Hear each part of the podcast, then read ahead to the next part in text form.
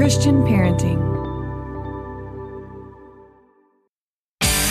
Are you struggling to balance your modern life and your faith? You're in the right place. Welcome to the Legacy Dads Podcast with Dave and Dante, offering biblical based wisdom and that weekly dose of what truly works in men's lives. The Legacy Dads Podcast, real men, authentic faith. Here are your hosts of the Legacy Dads Podcast. They're authentic, transparent, and not always politically correct. Dave and Dante. Hey everyone, this is Dante from Legacy Dads with my partner Dave. Dave, my brother, what is going on? Hi, man. How are you? It's good to see you.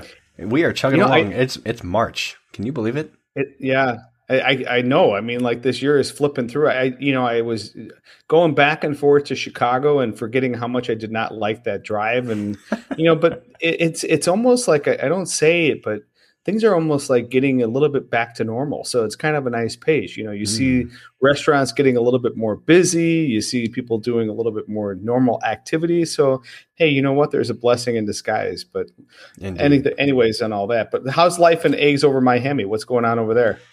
You know, it's starting to heat up. We're getting ready for spring break season down here. So that's always an interesting time. Usually people end up either getting arrested or shot or one or the other out on, on South Beach. So we won't go down there, but, uh, we'll, we'll find something, you know, last year for spring break, when the kids were on spring break, we went and drove on, uh, like through Big Cypress and through the Everglades and we saw alligators and all kinds of stuff. We, I think we talked about it actually in the podcast, but, uh, yeah, you know, I pulled the kids out of the car and got them within feet of like alligators that were not in cages and stuff, like real world type stuff. So good times.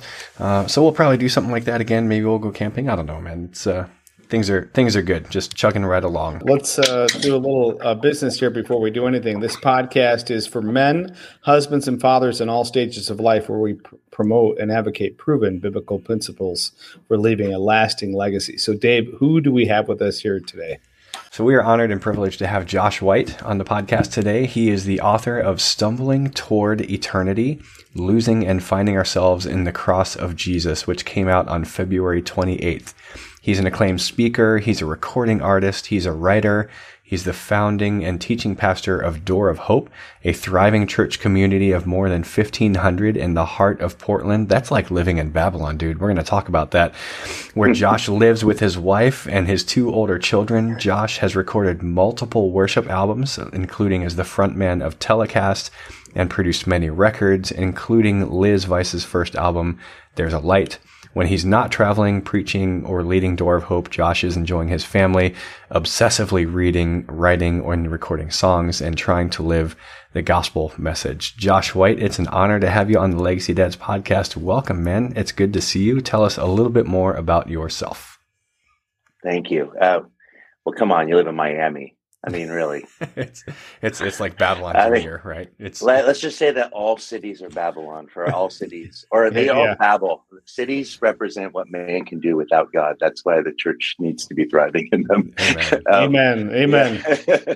um, yeah. Well, yeah. My name's Josh, uh, and I'm the lead pastor of a church called Door of Hope. I actually uh, founded the church back in 2009, and uh, um, it, it's in the heart of the the East Side, which is kind of the Bohemian center. I mean, really, the the language where keep Portland weird. Uh, now, I mean, now it's like the bumper stickers like seems to be like keep Portland lame. Um, but it's, it's not the same city as when they started the church, but it's a it's a place where God's called me. Uh, my wife and I met here actually clear back in 1996 before um, either of us were Christians. And when I was a secular artist, uh, and uh, we we met at the the Satyricon nightclub where Kurt, Kurt Cobain met Courtney Taylor. We were uh, it was my first label showcase, and I was a little like hopeful rock star. And uh, my beautiful wife came in. I told her she's the most beautiful woman I'd ever seen in my life, and she bought it. And we're we're still together. Although the band that I opened for got the fame, and the lead singer and I were both kind of going after Darcy. He got the he got the fame, I got the girl, so it's cool. Um, I think, but I we think always had a hard win. We got yeah. once we get once we came to faith, um, we always had this kind of desire. We were living in Seattle and then Spokane and then California, um, and we just always wanted to go back to where we're both from. We're from the Northwest, both from the Portland area, and so um, it was quite an adventure uh, to launch a church in a city that is the least church city in the U.S. So that's the reputation. I don't know if that's true, but I, what I do know is it's the first truly post-Christian city in the U.S. Um, and uh, it's it's been um, the the benefit of being in a post-Christian place uh, that's so different from uh, from the Bible Belt um, and even even other metropolitan areas in the U.S. is that people have no they don't have any actual baggage. Uh, they don't have Christian language. They they've never heard of Hillsong. They've never heard of Bethel. They don't they don't know what Gospel Coalition is. They don't know who Tim Keller is.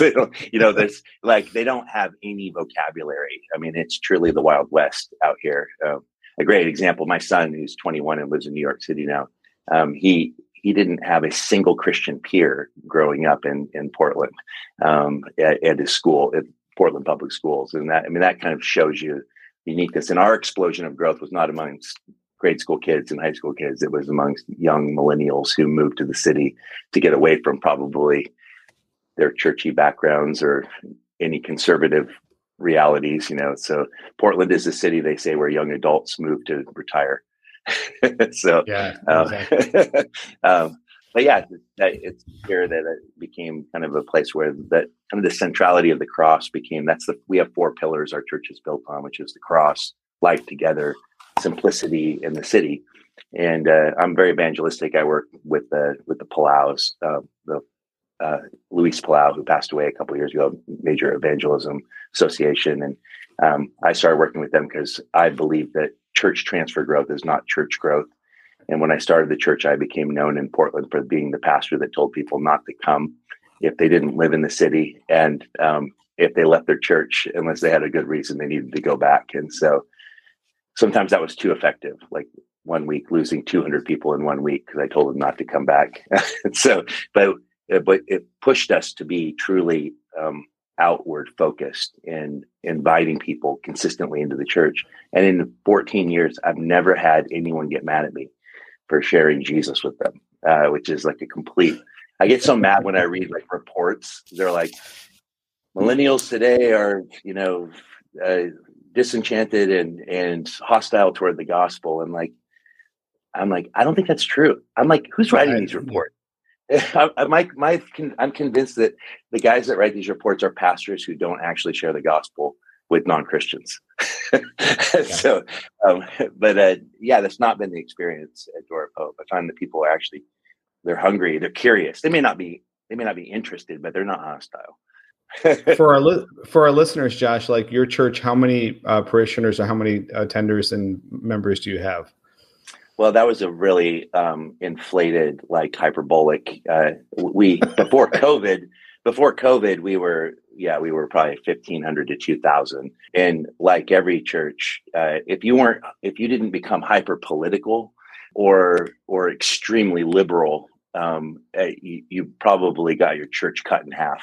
Um, and so, um, a Door of Hope actually weathered um, COVID pretty well. I mean, you, you guys saw Portland was like a spectacle during COVID. It was, it went, and it's been a difficult city to stay in. And, um, but it, but what we're seeing right now is like kind of this renewal where, you know, it's like, like 800 people, 900 people. It's like it's just growing, and it's a lot of new people, and a lot of new people coming to faith. So it's a very I, I actually was so relieved when we got reduced in numbers. Um, it's scary, but in some ways, like I don't know. I don't think we're human beings are meant to try to shepherd 2000 people. I, I, would much rather grow by staying small and just planting more churches. Like because mm. because it, it's it's creates this massive burnout. It isolates the shepherd. The people aren't getting what they need. It creates this celebrity culture that's can be really unhealthy. And uh, you know i'm pushing for like a really radical vulnerability. I want my church to function more like an aa meeting. Um, you know, so I want to, so I'm the pastor that'll say, uh, you guys, I, I just have to confess to you because I think I see the guy in the back row, but on the way to church today, there was a cyclist in front of me and he wouldn't get out of my way and he kept swerving in front of me and I tried to hit him. And then I sped by him and he flipped me off and I may have yelled something back but then I do think I just saw your bike in the bike rack, and I'm really sorry. Life is mixture. so yeah. some people are like, no, the pastor should be holier than us. I'm like, yeah. I think I think we need to love Jesus and trust His holiness more than our own, probably. Dave and I are always quick to say we're jerks on a journey. So if you want to use that one for the next Sunday service, you can do yeah. that. Maybe that'll be book number two.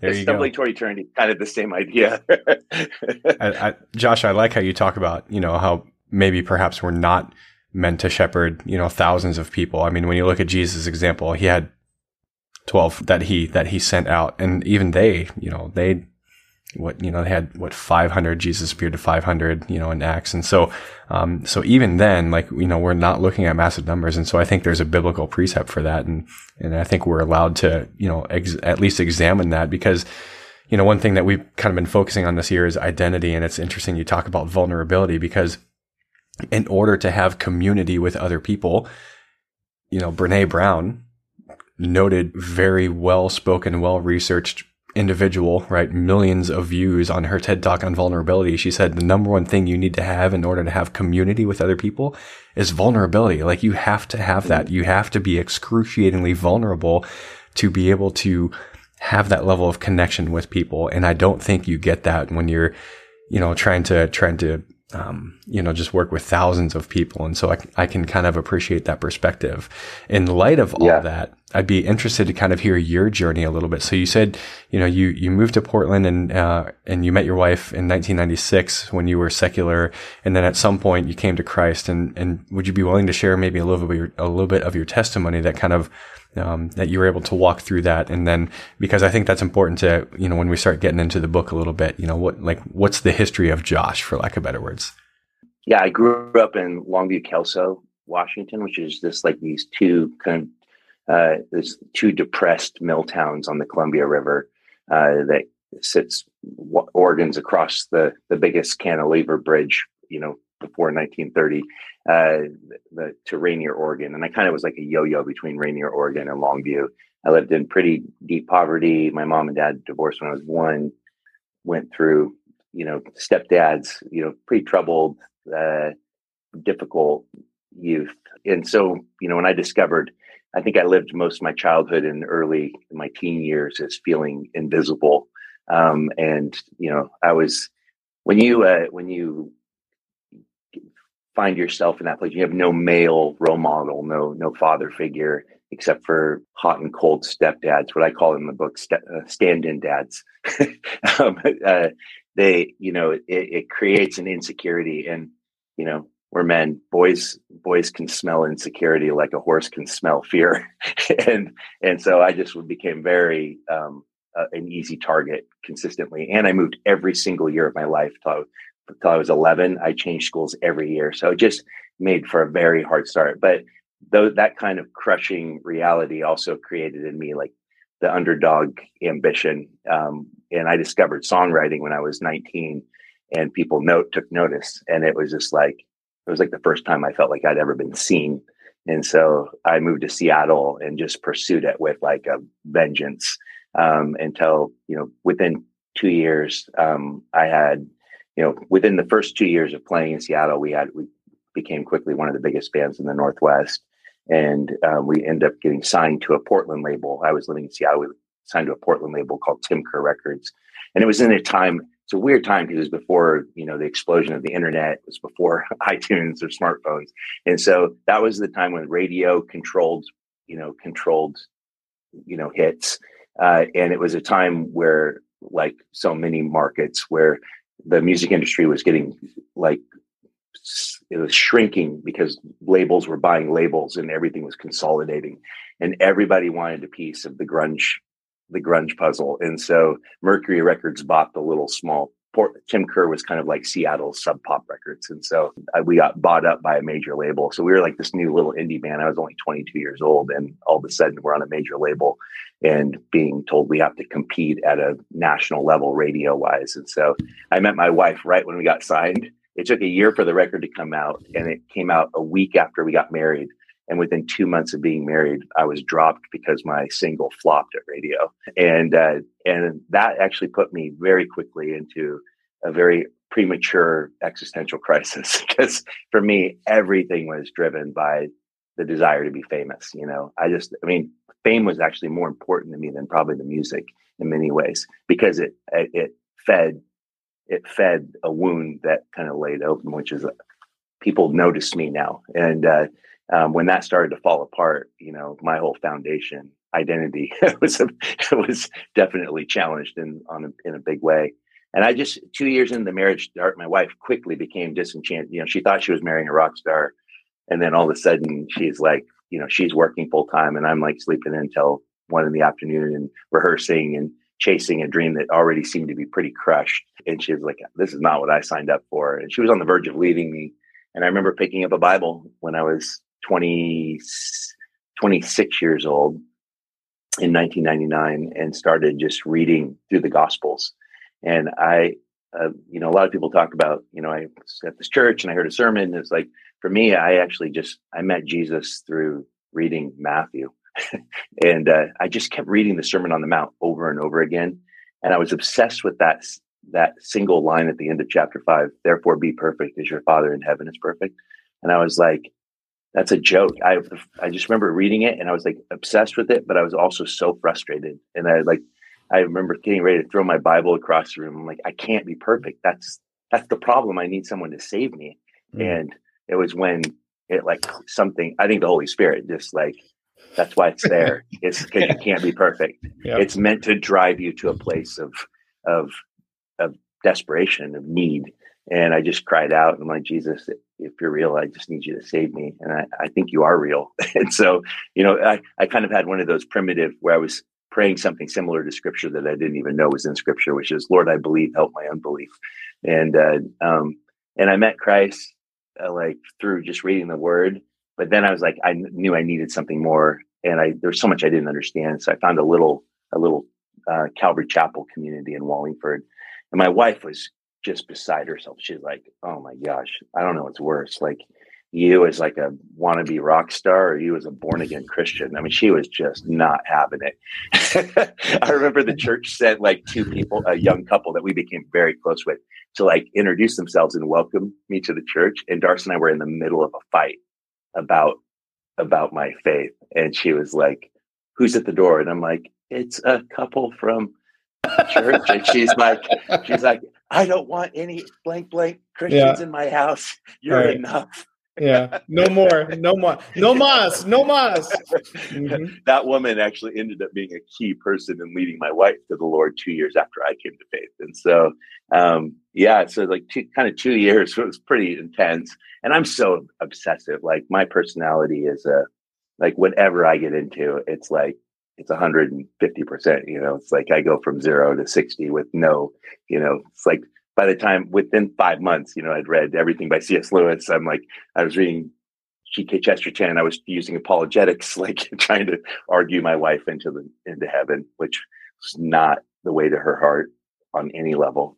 and uh, um, and yeah, just what what it took actually was God really getting a hold, not just of my of my mind, but really getting hold of my heart. About a year into the faith, and I realized that I'd put my faith in Jesus to save me, but I really hadn't surrendered to him as Lord. And uh, I had this kind of breaking point because I thought, now that I'm saved, he's for sure going to make me famous. Like you and you and I, Jesus, I have a good plan. You seem to have a good plan. Let's work together. We're going to make this thing happen. and then I was like, oh, that's not how it works. Mm. And uh, I had this kind of incredible like moment where I realized that I still was holding very tenaciously onto my own dreams and the death of the dream was uh, was me. I got I just gotten a new management with this this manager in San Jose that managed actually managed Smash Mouth and Third Eye Blind. Remember those bands? And he had gotten me this big showcase with Keanu Reeves band in LA. And uh, I was like, gonna play for all these labels and like we'd already been signed, so people knew who I was. And so I was like, oh, this is gonna be great. And the Lord just told me to quit. And so I quit the band like quit the band and I went on a mission trip instead to Russia. And uh, that's where I wrote my first worship song. It's where I first had the opportunity to share the gospel with pe- people and see them come to faith. And it was just revolutionary. And my wife saw something so radically transformed in me after that trip that she began to be like, oh, there might be something to this. And she started going to church and then met some lovely young women. And this is amazing. She comes to faith. We have our first child. We have two kids, Henry um, in in 2001, a month after 9/11, and uh, she has this radical conversion in the middle of the night. Like she had been praying every night. Um, God, draw near to me, and I'll draw near to you, like James in reverse. Mm-hmm. And like Jesus just met her. She's and she kept saying specifically, Jesus, um, if you're real, draw near to me, and I'll draw near to you. And I woke up in the morning, and she was nursing Henry, and I just like, I, I the first words out of my mouth was, "What happened?" Because she just had, she just was radiant, and she's like, "I met Jesus last night," and I was like, "Whoa." six months later, I get a call and offered full time ministry at a church in Spokane, and and the same week I got offered a record deal. Like God gave me my music back, but this time through a Christian label to do a worship album, um, and that was with BEC Tooth and Nail. Uh, so like in the era of like Jeremy Camp and Kutless and all that. I, I, was I knew nothing about Christian music, so that's a whole other story. But um, we went to Spoke we went to Spokane, and I became a worship pastor, and I formed Telecast there.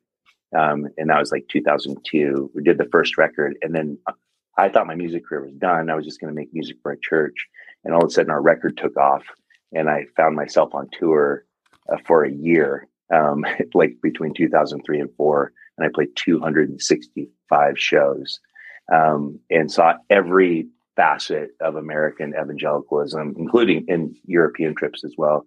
And uh, at the end of it, you know, I'm like, I missed my son's second and third birthday, and I was like, this isn't I, this isn't the time for me to be gone this much, and so I'm not going to be an absent father like my dad was absent. And so I, at the peak of our success, we had a top 10 single for five months with the song Beauty of Simplicity. And I quit, I, I quit the band and took a job in Southern California at a big church and uh, started and that on tour. I would get frustrated because the bands I was opening for wouldn't talk about Jesus.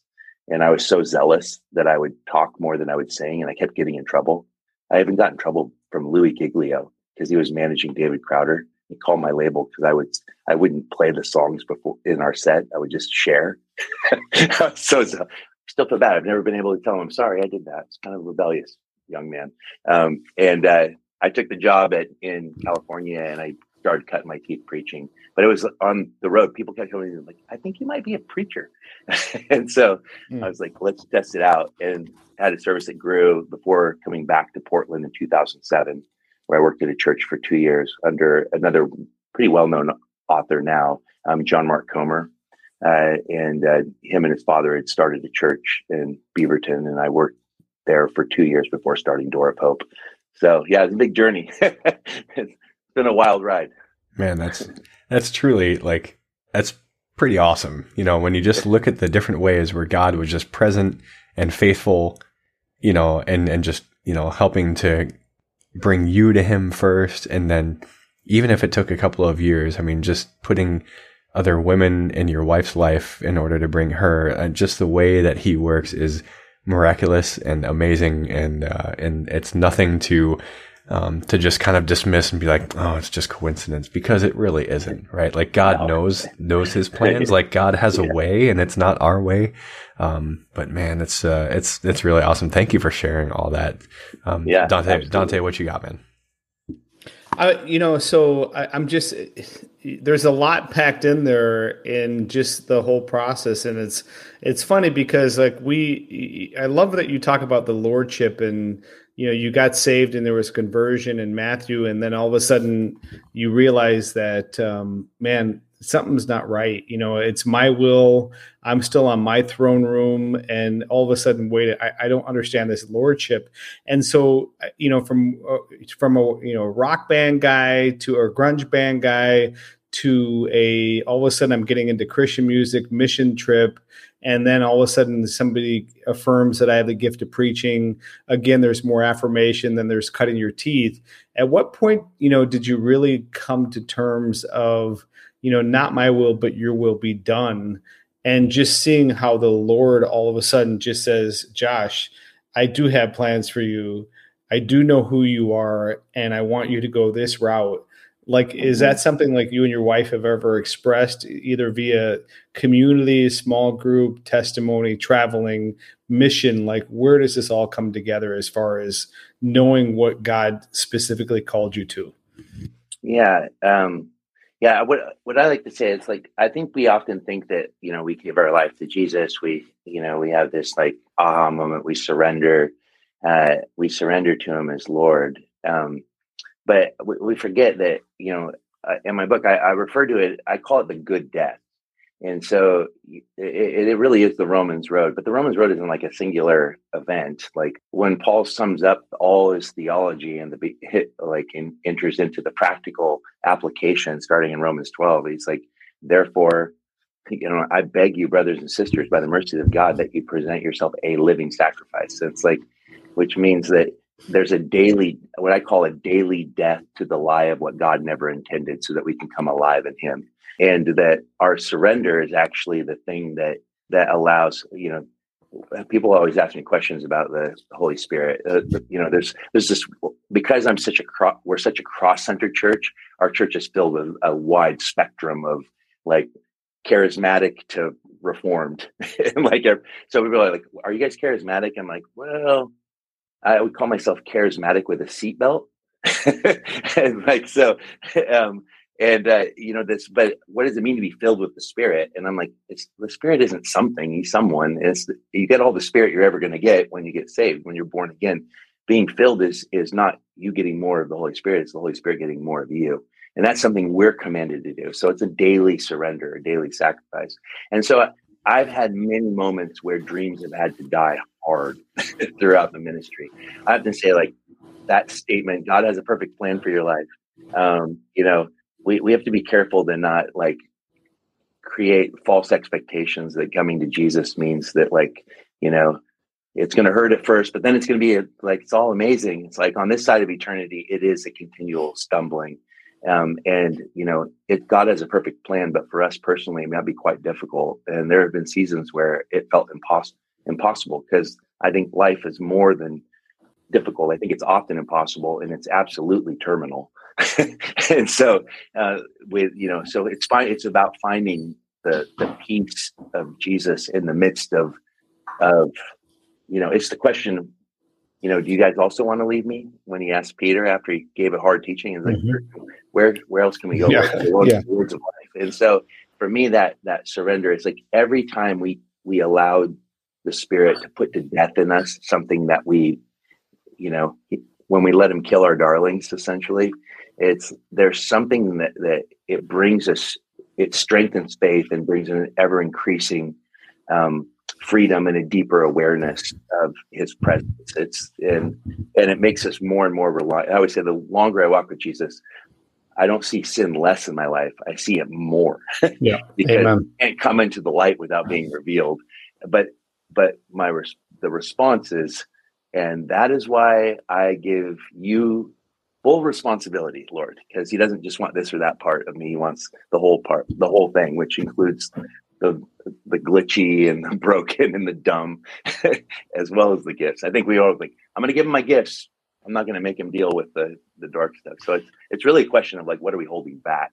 And I think the more it's what what D.L. Moody experienced when he heard as a shoe salesman, you know, a preacher say, the world is yet to see what God can do through a man or a woman who is fully surrendered to Him. And Moody's just like, well, I'm going to be that guy, and uh, and I that always inspired me. And so I would say that you know spiritual illumination is not dependent upon intellectual capacity. Um, I really it really has to do with with you know not many wise we're told are chosen, not not many powerful. It's the I mean, you're talking to a guy, I'm a lead pastor who has a gold front tooth and a throat tattoo. I mean, it's not normal. but now your listeners are like, I'm not going to read that book. Yeah. No, it's hard. and you know, and I, I think from that standpoint, it's it's you know you, you hear like okay, some listeners are, or that are just coming on to this, or legacy dads or moms that are out there, like oh man, you know, just listening to Josh's testimony, like all these dreams, all these plans that I have, they're just going to be crushed. And you know and i think that i think you get into it of the lordship it you know we talk about the abundant life and it doesn't mean without trial or tribulation it doesn't mean without pain or just peeling back of revealing who we really are. But i think you know we we ask like test him you know and and just ask him like what does he want? And be in that c- continual conversation. And i think from that standpoint of you know when we ask for things for his glory and not for ours you know, He will grant those wishes. He will meet us where we're at. And I think, you know, this is a great segue into you got this book that just came out last week, and and here we are, and it's stumbling um, you know, toward eternity, uh, toward eternity. And I think, you know, Dave and I always say that's, you know, two jerks on a journey here doing this podcast. I think that's a great way to seg- segue into you. What made you write this book? Tell us about the book. Tell our listeners that, you know, are looking to pick this up, you know, what you want them to glean from this and, and what, what inspired you to put this to paper, to pen it? Yeah. Um, well, I, well, first of all, I like I I always um, struggled in the classroom, but thrived in the library. So um, so I'm a uh, I, I'm uh, I'm like a pretty weird person when it comes to the amount that I like to read, um, and the the breadth of what I like like to read. I mean, I, mean, I really love literature, and uh, um, I, I love theology. I love literature, um, and and I, I love uh, I would I've been really fascinated with with literary memoir as a as a genre. So, uh, like I read all five thousand pages and six volumes of Karl Ove Knausgaard's My Struggle, Norwegian author, biggest author in Norway. Um, over it, they released one volume every summer, starting in like 2014, and I was like, it was like my summer thing every summer. Um, and I love Mary Karr, and uh, I mean, there's a lot of great. Uh, and within the Christian world, there's kind of a missing genre. Uh, the only guy that I, I thought that that did that really well. I mean, I think Augustine did it well with Confessions, but uh, but it's a little archaic at this time. It has a lot to say, but it's it, but the modern reader, I think, can often struggle with the language. But uh, Frederick Buechner, who we lost this summer, I mean, he, he, was his memoirs are wonderful, telling secrets. So that that I had kind of had this desire, you know, I I had such a challenging childhood, and I, I felt like I lived so much life before I even got saved, and then just from when I came to faith, and so much of my life has been about death to dreams and and to, to answer that, I would say that God often gives us what we want when we no longer need it, and in a way that we did not expect it. and so, um, but uh, but yeah, the book really was, uh, you know, I've I feel like I read like everything that's been written on the centrality of the cross because that's a, a passion of mine. I think that the church is divided right now between those that seek signs and those that seek knowledge, and I think that often you have one side you know, you know I, I, see the battles in in in the extremes. You know, hyper charismatic where it's like pride and experience, and hyper reformed where it's pride and knowledge. And Paul just says, "But we preach Christ crucified," and that that is so informed. And I just found that the topic of the cross was something I was hearing less and less about in the pulpit, and as, and as I travel as a as a speaker and and engage in different circles and kind of in, and it didn't really matter what theological camp. I, felt like there was just, there was like a, a, a waning interest in, in just the beauty and the simplicity of the gospel. You know, there was so all these books, a million books that came out when I first entered into Dora, started Door of Hope on what is the gospel. Um, uh, but I mean, since John Stott's book, the cross of Christ. Like there, you know, I was so grateful for Fleming Rutledge's tome, The Crucifixion, that came out a few years ago. But I knew that that was like probably the average person in the pew is not going to read that, and so I, I just had this this desire. I've taught through them a bunch of times. Was take the seven words from the cross and the seven words of the cross are so fascinating because the, the seven words that there are seven statements that Jesus makes from the cross. And each statement he makes seems to carry with it what I would call a fatal blow to one arena of our self sufficiency. But on the other side of that is always resurrection life when we allow that good death to happen. And I had had this memoir that I was writing about my life and um, and I had this book I was re- writing about the seven words on the cross, and so I met with my editor, uh, Paul Pastor, who's a good friend of mine. He had just um, helped Luis Palau write his book that came out a couple years before he passed, and uh, he he he's like, I'm like, I actually want to just bring my memoir straight to Penguin. I, I don't think I want to re- release it with a Christian publisher. Um, uh, like, I don't want them to mess with my story, and I know what they'll do.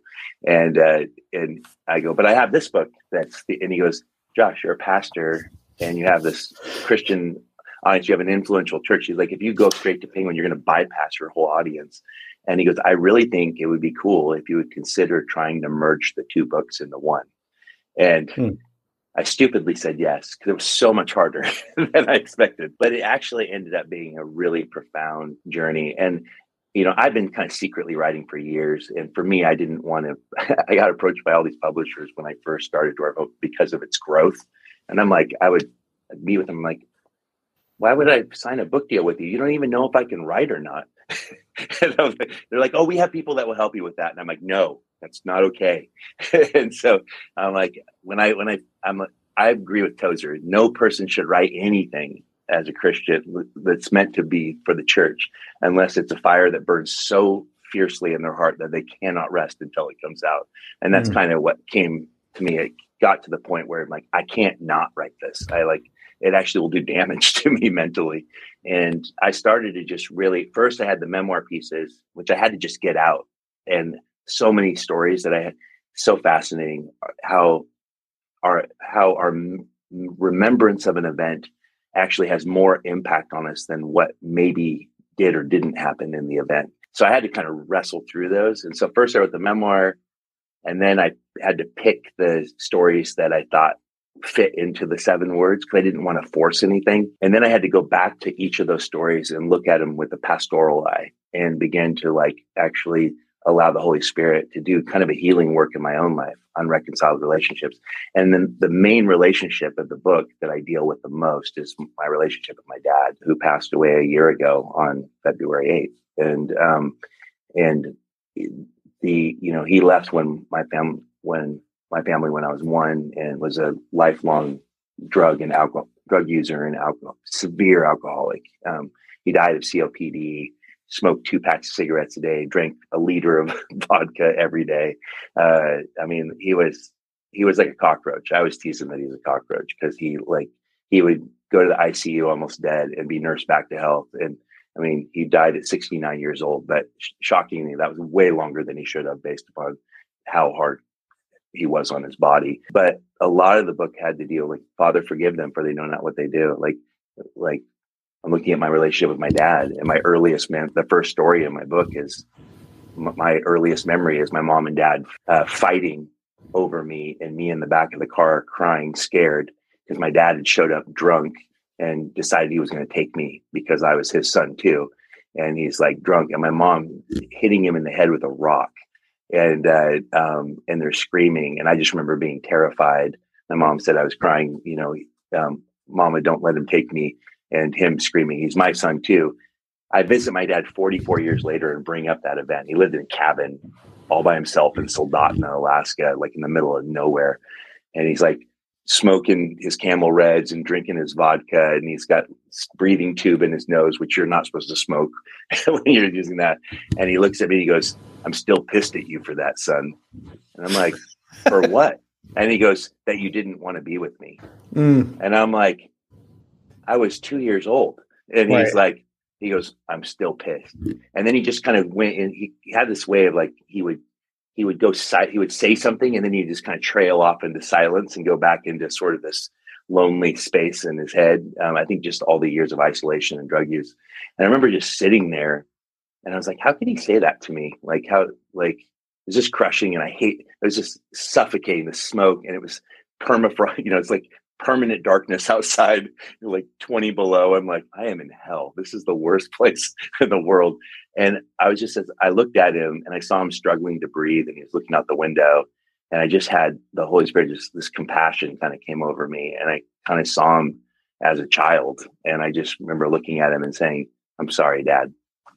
And, uh, um, you know, I'm apologizing for this thing, but really what I realized is what he needed was he needed grace and grace is always unfair. It's always unfair because it, it, it, it's love without contingency, and it says honor your mother and father, and it doesn't say if they were awesome.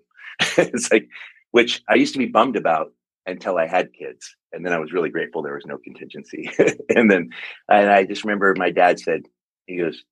Uh, it's okay, Josh. Uh, your dad, your old man's just having a hard time, and he couldn't walk at this point. And he's like, he goes, I, I'm usually tougher than this. And I'm like, I know, Dad. Uh, uh, and I just said, I just said, I love you. And he's like, I love you too, son. And then we, he stopped talking, and I, it's so crazy. I look at the television screen, and he always had the classic TV channel playing. So it was playing like he watched Bonanza, Magnum PI, the Walt the Waltons, and Little House on the Prairie. And I think it's because it made him feel like he was around a family, maybe a family he never had or something. But we were watching Little it was Little House on the Prairie.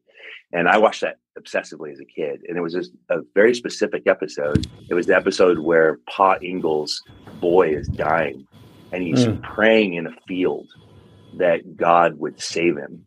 And I just felt like it was some, and I remember the there's an angel appears to him and tells him his boy is going to be healed, and it's like this miraculous episode.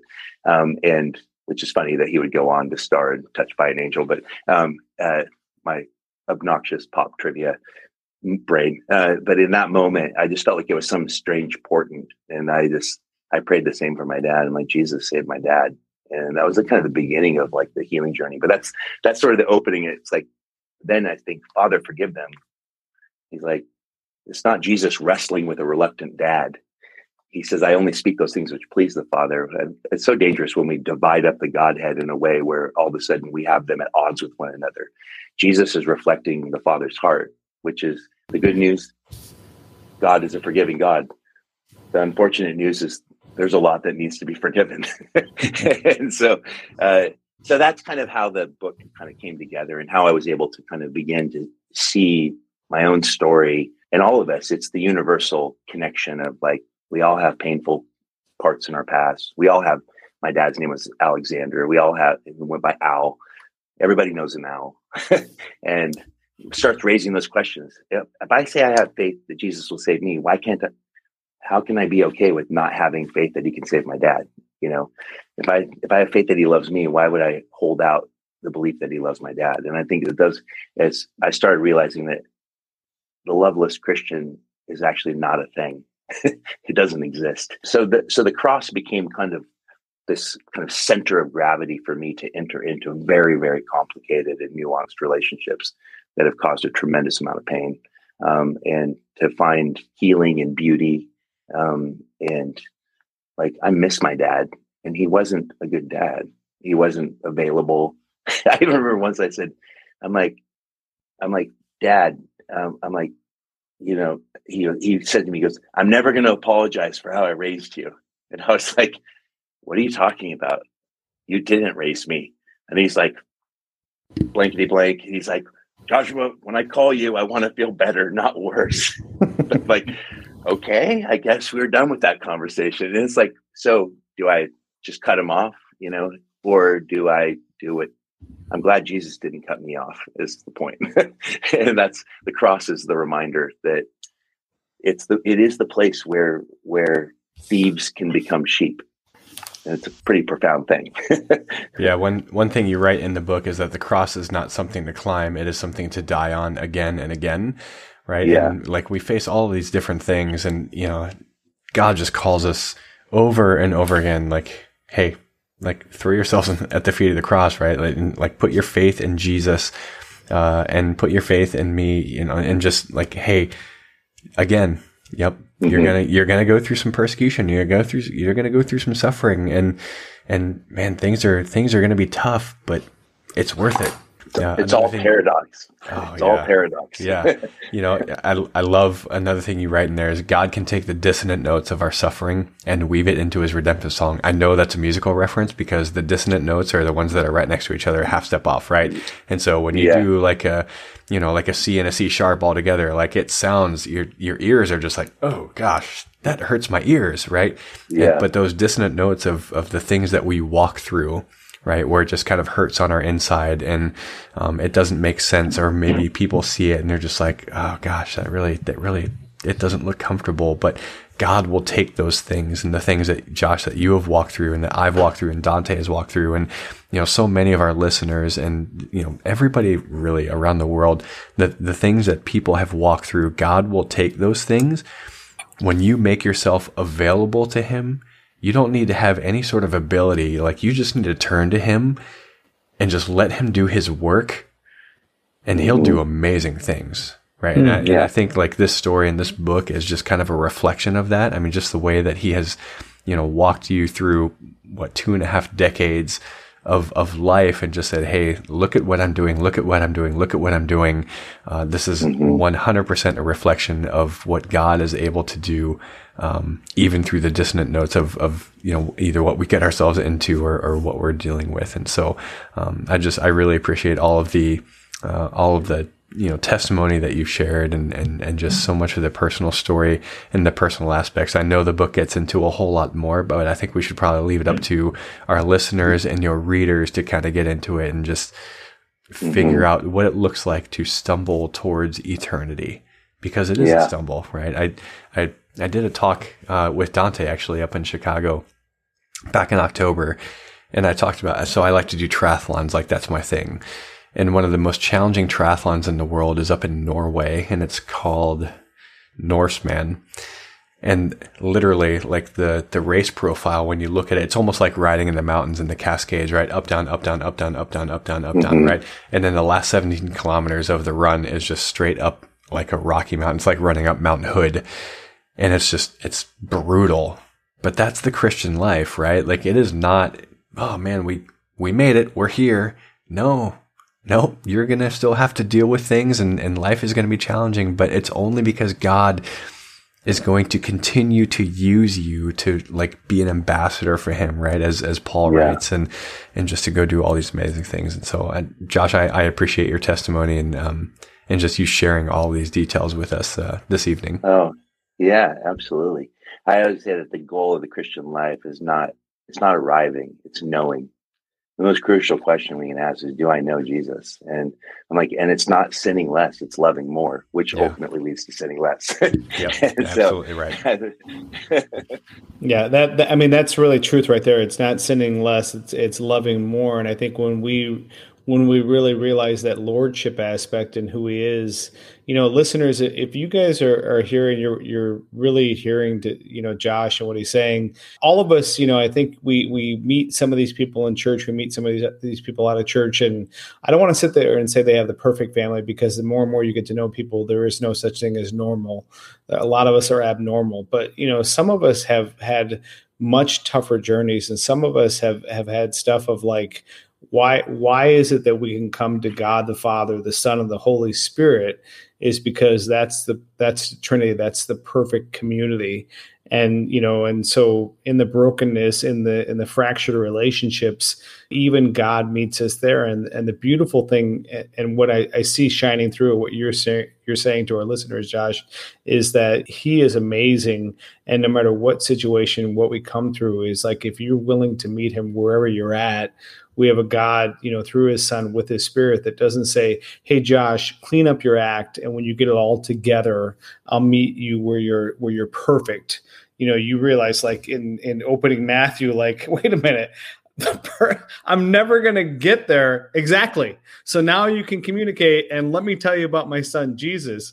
And so yeah. just just for our listeners and you know picking up the book and a last thought like in the in the essence of you know what they they read it they they glean they they put through the book and they see just an amazing person just telling a story and and that what do you hope our listeners will will glean from this book that you you left them with yeah, I, you know, my deepest hope is this. I mean, at the end of the day, the most important thing is the thing I tell the church every every week, which is on your worst day, Jesus is crazy about you.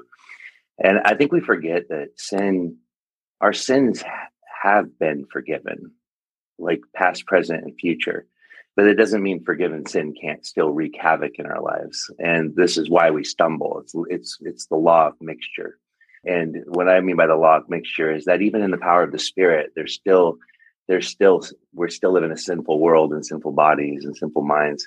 But that's still that's God's redemptive plan is that he the only reason he doesn't take us to heaven the moment we get saved is because because he has invited us in all of our brokenness and all of our glitches to to participate in his incredible rescue mission. And it's like and i just i just feel like the the peace that he offers is peace in the midst of the storm. And the suffering you're gonna hurt. We're all gonna lose people we love. We all are gonna face death one by one. That's it's just a reality um, and i think christians have to be the most realistic and the most optimistic It's like we know the days are going to get darker. We shouldn't be surprised by what we just went through for the last few years. Um, and it's so devastating to me to say, like, if God's good, how can we? Like, no, we don't need to answer the question of why we hurt. When we look to the cross, we see, I don't know why we hurt. I don't know why the serpent's in the garden. It doesn't tell me. But I do know this the scripture says that the seed will crush the head of the, of the serpent. And when I look at the cross, I see that I can't, I don't get an explanation of why I'm suffering, but I do have a God who is willing to enter into it and make it his own. And that I think is the great Christian hope. And the more we have a, we don't need a more robust, we don't need a theology of suffering. We need a theology of the cross that helps us actually push through the difficulty because the best is yet to come. Absolutely. You know, God did not remove the Red Sea; He just made a way through it. That, yep. I think that's a, I think that's a perfect example. So, hey, Josh, man, it's uh, it's been a pleasure to have you on the Legacy Dads podcast. Tell our listeners where they can find your book. Uh, it's called "Stumbling Towards Etern- Stumbling Toward Eternity: Losing and Finding Ourselves in the Cross of Jesus."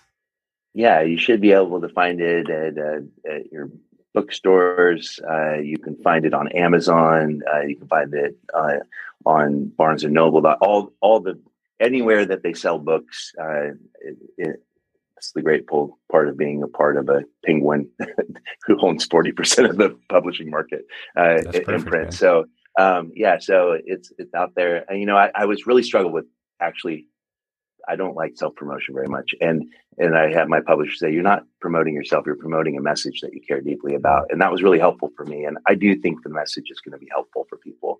And it does press very practically into what does it mean to live in the light and not try to hide our brokenness or our glitches? And how do we uh, that the world isn't looking for perfection it's looking for authenticity.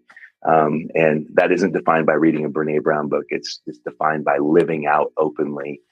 I'm i'm broken but god loves me and he loves you. And come and come and stumble with me toward this amazing jesus um, as we enter into his rescue plan. Amen. And where can people find out more about you? Where the where can they uh, connect with you on social media yeah, um, I I am st- I'm really a perfectionist, so I'm still working on my personal website because it feels wrong. Um, but it is, right. it is it is it is stumbling for eternity.com. Um, but you can actually find out more about me at Door of Hope, uh, doorofhopepdx.org. All my music's available on Spotify under both Telecast and Josh White and Apple Music and all those things. So, um, awesome. yeah, Awesome.